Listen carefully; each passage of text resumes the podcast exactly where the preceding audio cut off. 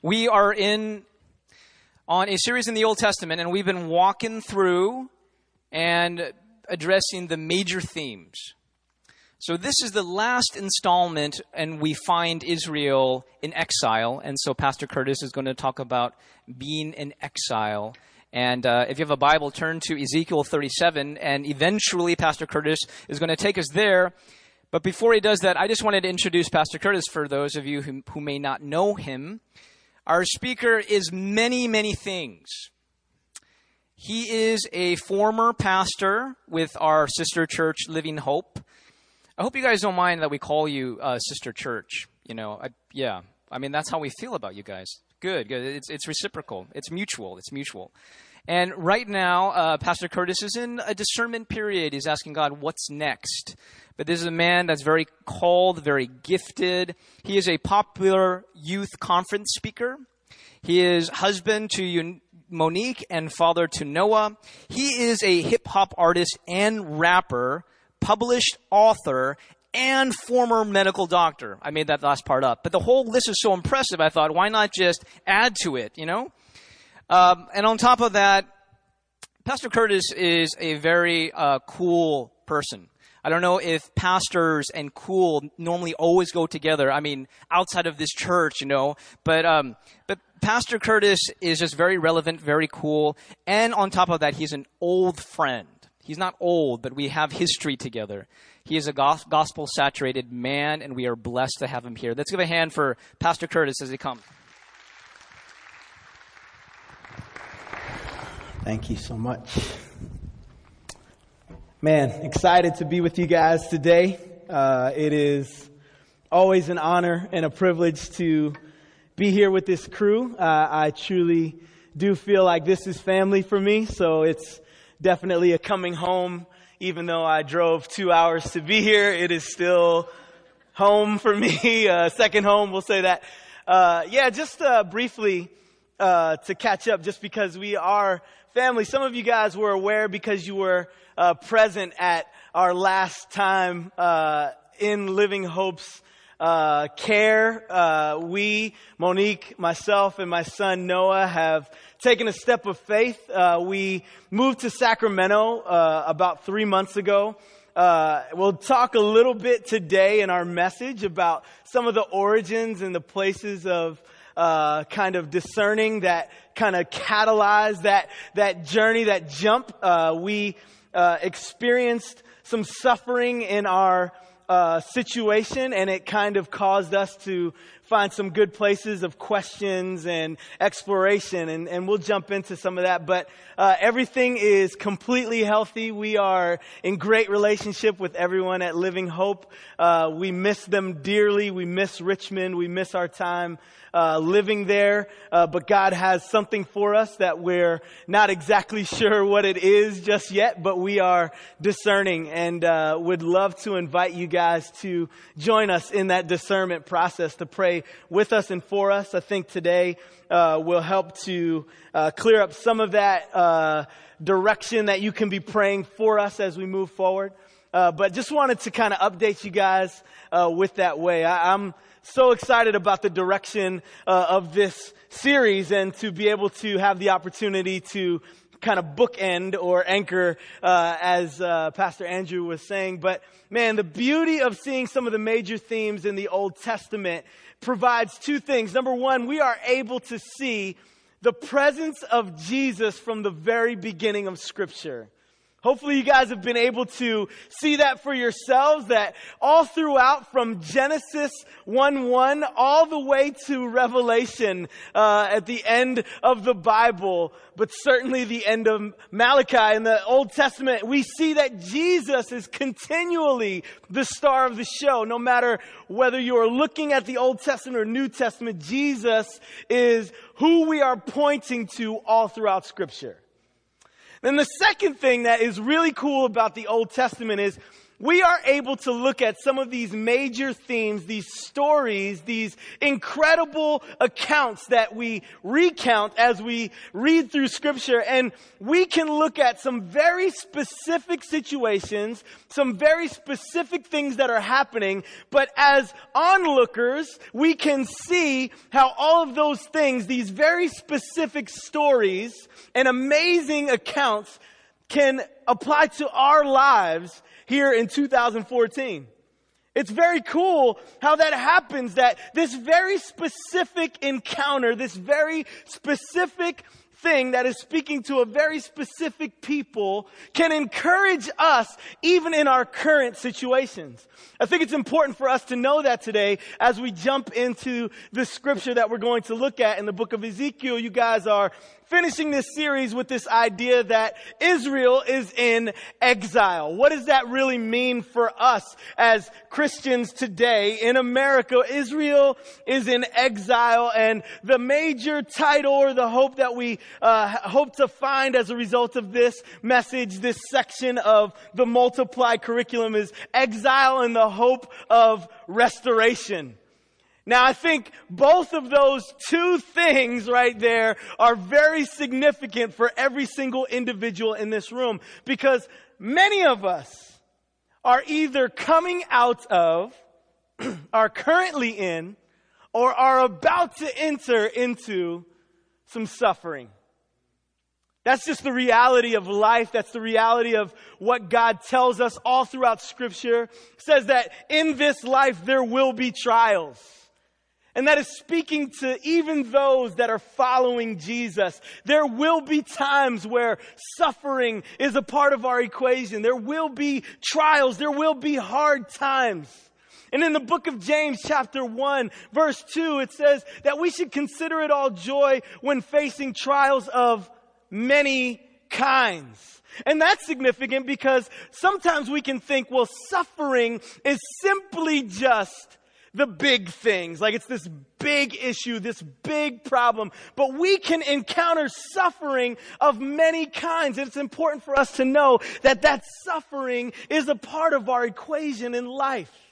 And we're going to talk a little bit about our hope inside of that today. But it's in, so important for us to be able to look at this story in the Old Testament about a very specific situation for a very specific people and how this situation can provide such great encouragement for all of us. I hope that's our hope today that we would be encouraged and we would believe that Jesus is big enough to sustain us even in the midst of our situation. So if you wouldn't mind, I, I know we prayed, but I love to just pray right before we jump in because I would love for you to pray for me. I want to pray for you that God would be huge during this time and that it would not be about anything else except for Him. And so, Father, we open our hands, ready for you to take from us whatever you want to take from us and give to us whatever you think we need. God, we trust you during this time. I pray that the name of Jesus would be a banner above this place. I pray that we would continually uh, point to Him. It says in the Word that salvation is found in no one else. There is no other name under heaven given to men by which we must be saved, and that name is Jesus. And I pray that right now we would be encouraged no matter where we are today, no matter what our situation. I pray that we would be encouraged knowing that there is hope. There is hope. There is hope. We love you. Pray John 3:30 that I would be small, you would be huge be lifted up in Jesus' name. Amen. Great theologian and writer Karl Barth once shared this bit of information that has encouraged me immensely. It has encouraged me so much when it comes to an opportunity to share from God's word to his people, to encourage one another with the truth of the Bible. This quote right here just invigorates me and helps me to press on as I move forward. And this quote is this. He says, when it comes to the Christian life, we are all amateurs. When it comes to the Christian life, we are all amateurs. There are many men that are far more intelligent than I. There are many men that have experienced so much more in life than I have. There are men that know more theology in their little finger than I will ever, ever, ever, ever begin to know in my little brain. But what's so amazing is that when it comes to the Christian life, we are all amateurs. We are all on this journey trying to discern and understand what it means in this deep, bottomless well to drink of Him and to understand His beauty and His glory in the midst of walking out this life. And when it comes to what we are talking about today, I simply say that I am a beggar trying to show other beggars where the bread is. That's our hope. There is no place of achievement coming from this pulpit this morning. It is simply out of brokenness that I share and encourage all of us. In Ezekiel chapter 37, many of you have heard this story or read this story, but I pray that it's an encouragement to us. Remember, we're dealing with the people of Israel and their exile and their hope for restoration. And we see right here, right out of the gate, a pretty amazing vision, a pretty amazing story. verse 1 says, The hand of the Lord was upon me, and he brought me out in the, in the spirit of the Lord and set me down in the middle of the valley. It was full of bones. And he led me around among them, and behold, there were very many on the surface of the valley, and behold, they were very dry. And he said to me, Son of man, can these bones live? And I answered, O Lord God, you know. Then he said to me, Prophesy over these bones and say to them, O dry bones, hear the word of the Lord. Thus says the Lord God to these bones, Behold, I will cause breath to enter you, and you shall live and I will lay sinews upon you and will cause flesh to come upon you and cover you with skin and put breath in you. And you shall live and you shall know that I am the Lord. So I prophesied as I was commanded. And as I prophesied there was a sound. And in some translations it'll even say a shaking or an earthquake. And behold a rattling and the bones came together, bone to its bone. And I looked, and behold, there were sinews on them, and flesh had come upon them, and skin had covered them, but there was no breath in them. Verse 9, then he said to me, prophesy to the breath. Prophesy, son of man, and say to the breath, thus says the Lord, come from the four winds, O breath, and breathe on these slain that they may live. So I prophesied as he commanded me, and the breath came into them, and they lived and stood on their feet, an exceedingly great army. Verse 11. Then he said to me, Son of man, these bones are the whole house of Israel. Remember, Israel was looking for hope. Israel in exiles looking for restoration. These bones are the whole house of Israel. Behold, they say our bones are dried up and our hope is lost. We are indeed cut off. Therefore prophesy and say to them, thus says the Lord God, behold, I will open your graves and raise you from your graves, O my people, and I will bring you into the land of Israel. And you shall know that I am the Lord when I open your graves and raise you from your graves, O my people. And I will put my spirit within you and you shall live and I will place you in your own land. Then you shall know that I am the Lord, I have spoken and I will do it, declares the Lord. Is that not an amazing story? Man, we read that story and it's so captivating. You can be someone who has no interest in the scriptures, in Jesus, but if someone is telling that story, you are captivated. You are locked in. That is a pretty amazing story. This vision of the bones, these bones being dried up. And as you kind of look deeper into the account, you realize these bones being bleached and completely white, dried out totally by the sun. And it says that there are many bones bones. And there's this message coming from the Lord saying, I will bring those bones back to life. What a beautiful story. And then he goes on to say, You see those bones? Those bones right there, that's the whole house of Israel. I want you to take this message that I can restore life to those bones to Israel, to remind them that they are my people and I can restore their lives. I can get them out of their graves and bring them back to health. I can do this. You go tell them that. What a bit of encouragement this had to be to hear this story coming directly from the Lord and to know that this prophecy would be true. Man, how encouraging this is. And friends, when I had this wonderful invitation to come and join you guys today, to anchor this series, to look at the hope of restoration for an exiled people, it directly associates with my situation right now. Part of our moving to Sacramento was birthed out of this season of suffering that we experienced as a family. Now, I know that this is something that happens to many families, and I know that this is something that people handle or deal with in different ways, but for us, this was an earth rattling type of situation. My wife and I had been married for about five years at the time and we were hopeful that we would have children and we were super excited to find out that we were indeed pregnant. And when we found out we were pregnant, we were so overjoyed. We thought, thank you, Lord. This is the time for us to move into a new phase of life, of ministry, of joy. And soon after we found out, we realized that we had miscarried.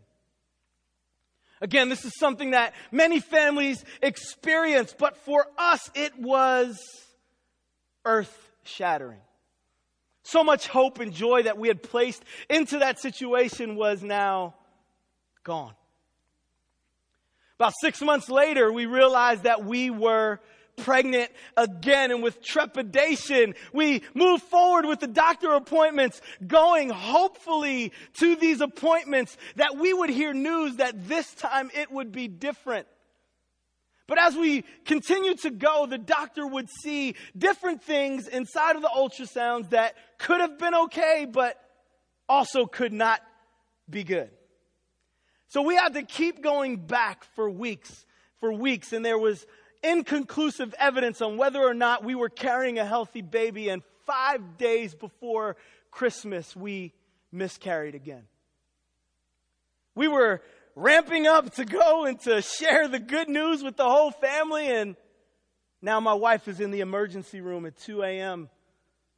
trying to pass our unborn child. Man, this shook us to the core. This was this earth rattling type of situation that happened for my wife and I. I know many people have experienced this, but for us, it crushed us. We, through the first time, were able to look at scriptures like Romans chapter 5, verse 3 through 5, which says, suffering will produce endurance, which will produce character, which will produce hope, and hope will not put us to shame. We looked at that verse in James where it says that we are supposed to count it joy when facing trials, and all of that sounded so good coming out of our mouths. And as we were engaging this season of suffering, we said, hopefully, as we press forward with these words, as we continue to share them with one another, we share them with other people. Maybe God, through some magical way, will use our share sharing of these words and restore life back inside of us. But we began to realize even though we were hopeful and sharing these words, we were still destroyed. It felt like we were in exile. And then to realize that only six months later we experienced the same exact thing again, but this time far more painful for my wife, and this time far more alone in the process. And it was awful. You know what I began to realize is that this suffering thing is no joke. Man, we could talk about it all day. We could preach messages about it all day, but this suffering thing is real. And I want to come today, first, before I even jump into any of these points, to say to you that your season of suffering is no joke. And I want you to know, as a brother and as a friend, that it's completely valid for you to feel hurt. Your pain does not make you weak. You are not less than because you are weathering a storm. Suffering is real. But the first thing I want to look at from this passage of Scripture that we might be encouraged today is that, number one, the beauty of the gospel is that we have a vivid picture of what we've been rescued from. In verse 1, chapter 37, it says, The hand of the Lord was upon me, and he brought me out in the spirit of the Lord, and he set me down in the middle of the valley. It was full of bones. Verse 2, he said, And he led me around among them, and behold, there were very many on the surface of the valley, and behold, they were very dry. Doesn't it feel like our season of suffering is exactly like this? That there is nothing but carnage and dry bones where there is no life. If you look at other translations, when it talks about the nature of the very dry bones, it is very descriptive in a sense that these bones have been there and there is absolutely no life ever, ever, ever potentially going to happen here again. This field, not just these bones, but this field represents a field of death destruction and exile. Many of us are in situations or have been or will be in situations of suffering that can be represented of this very description that when we look at our lives, we feel nothing but dry bones is a part of our story. These bones that are bleach white because the sun has absolutely sucked every bit of life from them. We understand our baseline because of the gospel, the story of Jesus. The whole narrative of scripture points to him. And what we see even from this story is that there is a baseline. There is something that we've been rescued from. And whether it is a season of suffering or the reality that every single one of us is born separated from God, we realize that this is what we can be rescued from through Jesus. The desolation, the death, there is no life and there is no hope. That's what we see from the story of the gospel. But what that moves us to is point number two the Lord provides comfort in the midst of suffering. See, this is something that's very interesting to navigate. This is something that isn't really easily communicated or even easily received. Like, this is not the idea that many of us want to journey toward because what we are taught in most of our culture, what we are taught even in many churches is that not only is God not a comfort in the middle of suffering, you shouldn't even suffer if you're a Christian. Some churches will tell us that. If you are suffering, you need to check your faith. But, friends, I, I know that the wonderful doctor that just gave five minutes of pure truth would say, Man, there are plenty of friends in China right now who love and serve Jesus, but are suffering things at the hands of their oppressors in ways that we can't even understand. So it is not evidence of your lack of Christianity that you are suffering. No, quite the contrary. It says that in this life there will be trials, but what we can take hold of, what we can be encouraged by is that Jesus will provide comfort in the middle of our suffering. In the book of James, if you have your Bible, we're going to turn over there for a second. James chapter 1. In James 1, what we see right here is this very truth at play. There is some encouragement in this book coming to people who are followers of Jesus that are suffering at the hands of oppressors. And this encouragement is basically how should you respond in the midst of your season of suffering? Not there won't be suffering, so be encouraged. No, but as suffering comes, who are you to be in the midst of that suffering in light of Jesus? Man, that is so important for us to see. And what we see right here in verse 12 of James chapter 1, it says, Blessed is the man who remains steadfast under trial. Steadfast, immovable, not changing. Blessed is the man who, while experiencing trials, remains steadfast in their faith. Man, this is so important. But the thing I want to look at right here is actually in James 1:16. Because this is something that I think is very significant for many of us who are in the midst of trials that are questioning why in the world would this happen? Even if you're not experiencing this, I know many of us in this room have even voiced the question, well, why would God let bad things happen to good people? Well, James 1:16 says, "Do not be deceived, my beloved brothers. Every good gift and every perfect gift is from above, coming down from the Father of lights, with whom there is no variation or shadow due to change. Of his own will, he brought us forth by the word of truth that we should become kind of first fruits of his creatures. Every good gift, every perfect gift comes from above.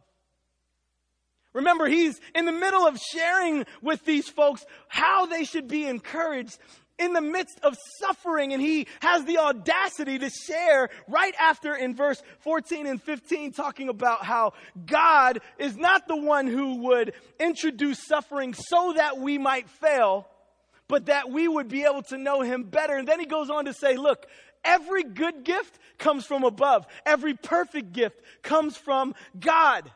We should never be confused about this fact. You know what this tells me when, when he says that every good gift and every perfect gift comes from above? He's saying to us essentially this suffering, suffering is a gift. Man, that's hard for some of us to hear. It's hard for me to hear. It's hard for me to think about in the midst of pain and toil and trial whatever your suffering looks like, to hear that suffering may be a gift for me is the most laughable and ridiculous thing that I could even think of. You know why? Because I'm looking at this suffering through my lenses, and my lenses are a little bit cloudy and quite frankly, way off. when I'm looking through my lenses at this suffering, I have one hope, one thing that is on my mind. Get me out of here. When I'm looking at suffering, all I want is an ejector seat. You guys know what an ejector seat is, right? You ever see those guys that are flying on a plane and then when they see danger, it's like, oh boy, I'm out of here. Well, bam, right? And then they just shoot out. Whoop, right? They get up out of that plane. Little parachute comes. They float down. And then you see the plane explode. That's like on the movies. I don't know if that's really how it goes down. But on the movies, that's how it happens. And I'm like, man, when I think about suffering, that's what I want. I want the ejector seat. I don't want to be in the middle of this suffering. But those are my lenses. Those are our friends' lenses. That's, that's what the world would look at in the midst of our season of suffering. They would say, you know what, man? This is all bad right here. There is nothing good about our situation. But what we see right here is that every good and perfect gift comes from above. So friends, how can we even think about tying that knot together that God would be good in the midst of our suffering? Well, it says that as a result of our suffering, we will become complete in verse 4 of James chapter 1, lacking nothing. We can only truly become who God desires for us to be as a result of this suffering. Man, that's hard to hear. Man, it's so hard to hear. I, I, get it makes sense, but it's hard to hear. But what's so beautiful is that He provides comfort for us in the midst of our suffering. If we go back to Ezekiel, in verse 3, it says, And he said to me, Son of man, as he's standing in this desolate field of dry bones, it says, God says to him, and his voice says to him, Son of man, can these bones live? And it says that he replied, Oh Lord God, you know. He provides comfort in the midst of our desolation. As we are there in the midst of our suffering season, when there is dryness and death only visible to us, He provides comfort for us. Imagine how comforting it is to hear the God of the universe say, Can these bones live? and to respond because it's so simple. It's so ridiculous to think otherwise. The God of the universe is saying, Can't these bones live? Of course they can, God. You know that. Many of us are asking that question in the midst of our season of suffering. Can these bones live? We, we, we look at where we're at right now in this pain and in this trial, and we're saying, man, is it possible for life to be restored to our situation? I know that I looked at my wife and asked that same thing. Man, we can't have kids. Every time we attempt to do this, there is pain and toil. It is difficult. It is hard. It has stolen this element of joy. They're saying that we're not sure if we're going to be able to do this. Man, of course we're going to begin to look at ourselves, our, ourselves and each other and say, man, can, can there be life here again? I don't know what your situation is, but I know you might be looking at it and saying, man, can life be restored? Maybe God is saying to us in his comforting way, can these bones live? And prayerfully, our response is God, you know. You know if they can live because you are God. You know. I think about the verse in Ephesians, chapter 2, verse 13, which talks about Jesus and the gift that he is to us. And it says this But now in Christ Jesus, you who were once far off have been brought near by the blood of Christ. That is the beautiful gift of what Jesus has provided for us. But then check out what it says. For he himself is our peace who has made us both one and has broken down in his flesh the dividing wall of hostility. Remember, apart from God, we are enemies of God. But through what Jesus has done, he brought us near to God. He restored the connection back to a holy God who could have no dealing with our sin. But because of what Jesus has done, he provides access for us back to a holy God. And not only connecting us to God, but in the midst of our waiting season, he is our peace. Isn't that interesting that it says this? What that means is while we are suffering, He is our comfort, not only in word, but also in deed. He is our peace. Through Jesus, we can weather suffering. The problem for many of us is that even though we would profess Jesus, we try to find our comfort in sources other than Jesus. And because we try to find our comfort in sources other than Jesus, even though we profess Jesus, we are not finding comfort. We are finding temporary fulfillment, which leads to emptiness. But Jesus can be our peace, He provides comfort. Then I think about the next thing that the story of Jesus provides a clear voice in the midst of suffering. He can speak to us. That's one of the things that I was very, very opposed to. In seasons of suffering in my life, I've never immediately gone to the idea that God is saying something to me while I am suffering. It's actually quite the contrary. I feel like God is far off. I feel like God is silent. I feel like I'm here in this season of suffering, and where is God in all of this? I don't know if this is you, but this has been me. But it's interesting. If we look at the book of James once again, in James chapter 1, we see such a vivid picture in verse 19, it says, Know this, my beloved brothers. Let every person be quick to hear, slow to speak, slow to anger. For the anger of man does not produce the righteousness of God. Let everyone be quick to hear, slow to speak, slow to anger. Now, I don't know about you guys, because you guys are super spiritual people. So I don't know about you. but for me, there have been times in my life where I have spoken before I thought. Not you, but me. Have there ever been times in your life where your immediate response before even thinking one second is to, blah, right? Just spit something out and you immediately regret this instance, right? I mean, this happens for us. Our anger can overtake us at times. Our fleshly anger, which it goes on to say, does not produce righteousness, but our anger will lead us to lash out. Or how about this instance? Have you ever been in a conversation where you're talking to someone and quite frankly, you are not even listening to what they are saying. You are just waiting for your turn to speak. I mean, probably not you guys. That's why I, know. But me. I mean, there are times when you're talking to someone and it may be a bit of intense fellowship, as we like to say, and you are talking together and they are trying to get their point across. And to you, it sounds like Charlie Brown's teacher, which sounds like wah, wah, wah, wah, right, right? And they're talking to you and you are muting them. And as soon as they go to take a breath, you jump in. Friends, this is exactly what many of us do in the midst of our season of suffering. God desires to speak to us in our season of suffering.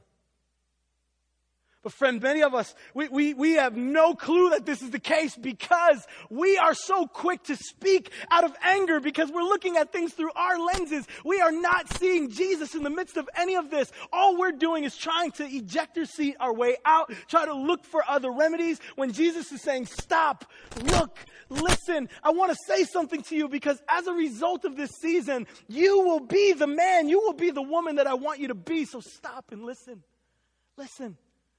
I remember the old folks used to say, now this is probably from my time when I lived down south in Tennessee, it's one of those old folks, grandpa kind of sayings. So you could tuck this away if you're a young person, if you're an older folk, you know, you use it right now, I guess. but the old folks used to say, you got two ears and one mouth. That means you got more equipment for listening than for talking. What that basically means is you need to listen before you speak. How often, in the midst of our suffering, are we looking for a place to vent? I just want to vent about God, about this person, about this situation. I just want to get it out. I just want to just let it out. We're looking for this way to vent. We just want to get it out. I just want to talk. I want to talk. I want to talk. When was the last time we would stop and say, okay, God, I get it. What do you want to say to me right now? In the midst of my season of suffering, what are you trying to tell me? He provides a clear voice in Ezekiel 37 4 says, Then he said to me, Prophesy over these bones and say to them, O dry bones, hear the word of the Lord. Thus says the Lord God to these bones, Behold, I will cause breath to enter you and you shall live, and I will lay sinews and ligaments upon you, and you will cause flesh to come upon you and cover you with skin and put breath in you. There is some very clear direction that is coming here, if we stop and listen in the midst of this desolate, dry season, if we listen, maybe God will say to us very specifically, while you are in this dry place, this is what I have for you.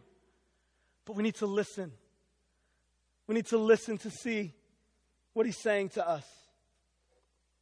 There's a man named C.S. Lewis, an amazing writer and thinker, and he said this God whispers to us in our pleasures, but he shouts to us in our pain. It is his megaphone to rouse a deaf world. God whispers to us in our pleasures, but he shouts to us in our pain. It is his megaphone to rouse a deaf world. God just wants us to listen. He wants to meet with us in the midst of our season of our exile. And the last thing I want to share today is that the gospel, the story of Jesus, points to hope in the midst of our situation. We see, number one, this baseline situation. We see what we need to be rescued from. The story of Jesus, the, the recounting of these stories in the Old Testament, this recount right here of, of what Ezekiel is experiencing. It gives us the baseline. There is death, there is destruction, and there is no life. And then we begin to see that he provides comfort for us because of what he has done. If we understand that Jesus is our redeemer, our rescuer, he provides comfort. And he can speak to us in the midst of our season of suffering. But the most significant thing that I can say to you today is that there is hope in the midst of our suffering. There is hope. You know what? The first thing that I heard in my season of suffering that encouraged Monique and I, man, the first thing that I heard was this it is okay to not be okay. I'd never heard that before because I was a leader in ministry and I was doing things and I was always talking about Jesus and I was telling people about his love and his grace and I was out there doing all kinds of different stuff. And so, so many people in my life have looked to, to me in, in loving and, and encouraging ways saying, man, well, you could probably figure it out. In tough situations, they would just kind of step back and say, man, I'm just going to give you some space because you know Jesus. Talk about him all the time. I needed to realize, man, it's okay to not be okay. That the pain and the suffering that I was experiencing was real. And as a matter of fact, it wasn't only real, but it hurt. And it was okay to acknowledge that. It didn't make me less of a man, less of a Christian, less of a pastor. It was real. But let me say this to you that's great. That I found that place. That's great. That I found that security and the reality that it's okay to not be okay. But friends, that's not where it needed to stop. I still needed people in my life. I still needed to be feeding myself the truth of the story that even though it's okay to not be okay, whether I believe it or not, there is hope. I need to be preaching that to myself. I need somebody else preaching that to me. I need to be seeing the word and seeing the restoration that there is hope, even if I don't believe it right now. Imagine getting this word that Ezekiel gets in verse 7, where it says, So I prophesied as I was commanded. Like he hears this instruction from God. Tell dry bones with no evidence of life, speak to these bad boys and they're going to get up and they're going to walk around. And then it says, So I prophesied as he said. Imagine the faith to believe that this is going to happen. But you got to believe that there is an instance where you say, Wait, wait, wait, hold on. You're going to do what? but whether you believe it or not, we need to be speaking to the truth that God can resurrect our situation. And then it goes on to say that he prophesied. And it says that he looked and he saw that there were bones with the sinews on them, and the flesh had come upon them, and skin had covered them. He begins to see. He begins to see that this is actually happening. But then I think that there is something so significant for us as we finish our time together. That as we have this pointing to hope as we are encouraging one another that, man, this season of suffering, God wants to say something to you. God is going to use it. God is going to shape you in ways that you couldn't even be shaped without the season of suffering. This is the most significant thing that we need to remember. He prophesies over these bones. These bones stand up. They begin to have flesh come upon them and they are standing there before him. But look at what he says. But there was no breath in them. Man, I think that this is so significant for us. There's this pointing to hope. Like there's this evidence that it's going to happen, but there was no breath. And I feel like there's this pause right here in the story. Like it didn't all just happen right away. I feel like this pause is here for us. I feel like we look at this pause and we say, okay, wait, wait. It's this reiteration. It's this reminder that the source of life is Jesus and only Jesus.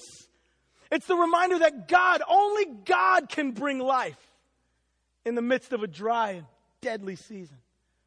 It's this pause that for me, when I look at it, I'm like, wait, he said to prophesy, and then he prophesies, but then there's this pause, like, wait, the story's not done. There was no breath. And it's almost like he needs to remember, okay, it is God that brings life. It is God that provides the source of everything that is good. It is God. So it causes him to go back and God speaks to him and gives him new direction. He says, okay, call out to the four winds and the breath will come. It is God. It is so clear that it is God that brings the source of life in the midst of our suffering. And if we go to verse 12, after he says, okay, these dry bones, these dry bones represent the whole house of Israel. But then he says in verse 12, tell them, I want you to tell them that I will take them out of their graves and I will give them life. I just want to say to you today, whether it's you or a family member, whether you're confused, whether you're hurt, I just want to remind you today that it is God who will bring the source of life. And not only are we encouraged that He will bring the source of life, but He is the only one that can bring life from death. I don't know where you're at today and where you've been looking for the source of encouragement or strength in the me- middle of your season of suffering. But understand that He can speak to us if we listen. He can comfort us in the midst of our suffering. And because of who He is, we can have hope. Now, what that hope looks like may be different than what we expect. Isn't that usually the case? We have our idea of the outcome of the situation, but God does something completely different. The question is do we trust that the source of life, do we trust that the giver of life knows better than us? Who are clouded in our vision in the midst of our suffering, do we blindly, with faith, trust that He will do what is necessary, not only for our best, but more importantly, for all of His glory? Because that's the point of everything, isn't it? We say it, but do we feel it? The last quote is from a man named Charles Dickens. It's an apropos time, you know, near the holiday season to talk about Charles Dickens. But man, this is a wonderful quote from a brilliant man. And this is exactly what we experienced in our lives, in our family, in our season of suffering. As Pastor Andrew shared earlier, we actually do have a son. His name is Noah. He's nine months old, and he is awesome. But even though we have Noah, very often we wonder what about our other two? Because they are our children, and they will be forever. But we experience this, this truth that this quote shares, and I just want to share it with you. Charles Dickens says, Suffering has been stronger than all other teaching and has taught me to understand what your heart used to be. I have been bent and broken, but I hope into a better shape. Let me pray for you guys.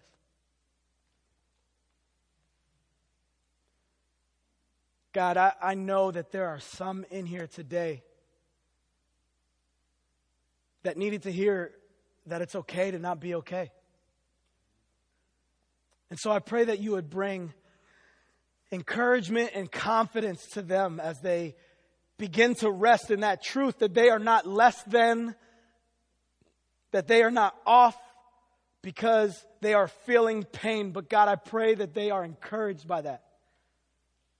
That we all feel pain and hurts, and it is okay for us to not be okay. But I pray that these friends, just like myself, would not rest in that truth, but that we would move forward toward the hope that even though it is okay to not be okay right now, there is a hope in Jesus. There is a hope because of God and your glory. There is a hope that we can point to understanding that you have our greater interest in mind, and because of who you are as a redeemer and a rescuer, God, you can meet with us in our suffering and rescue us from it.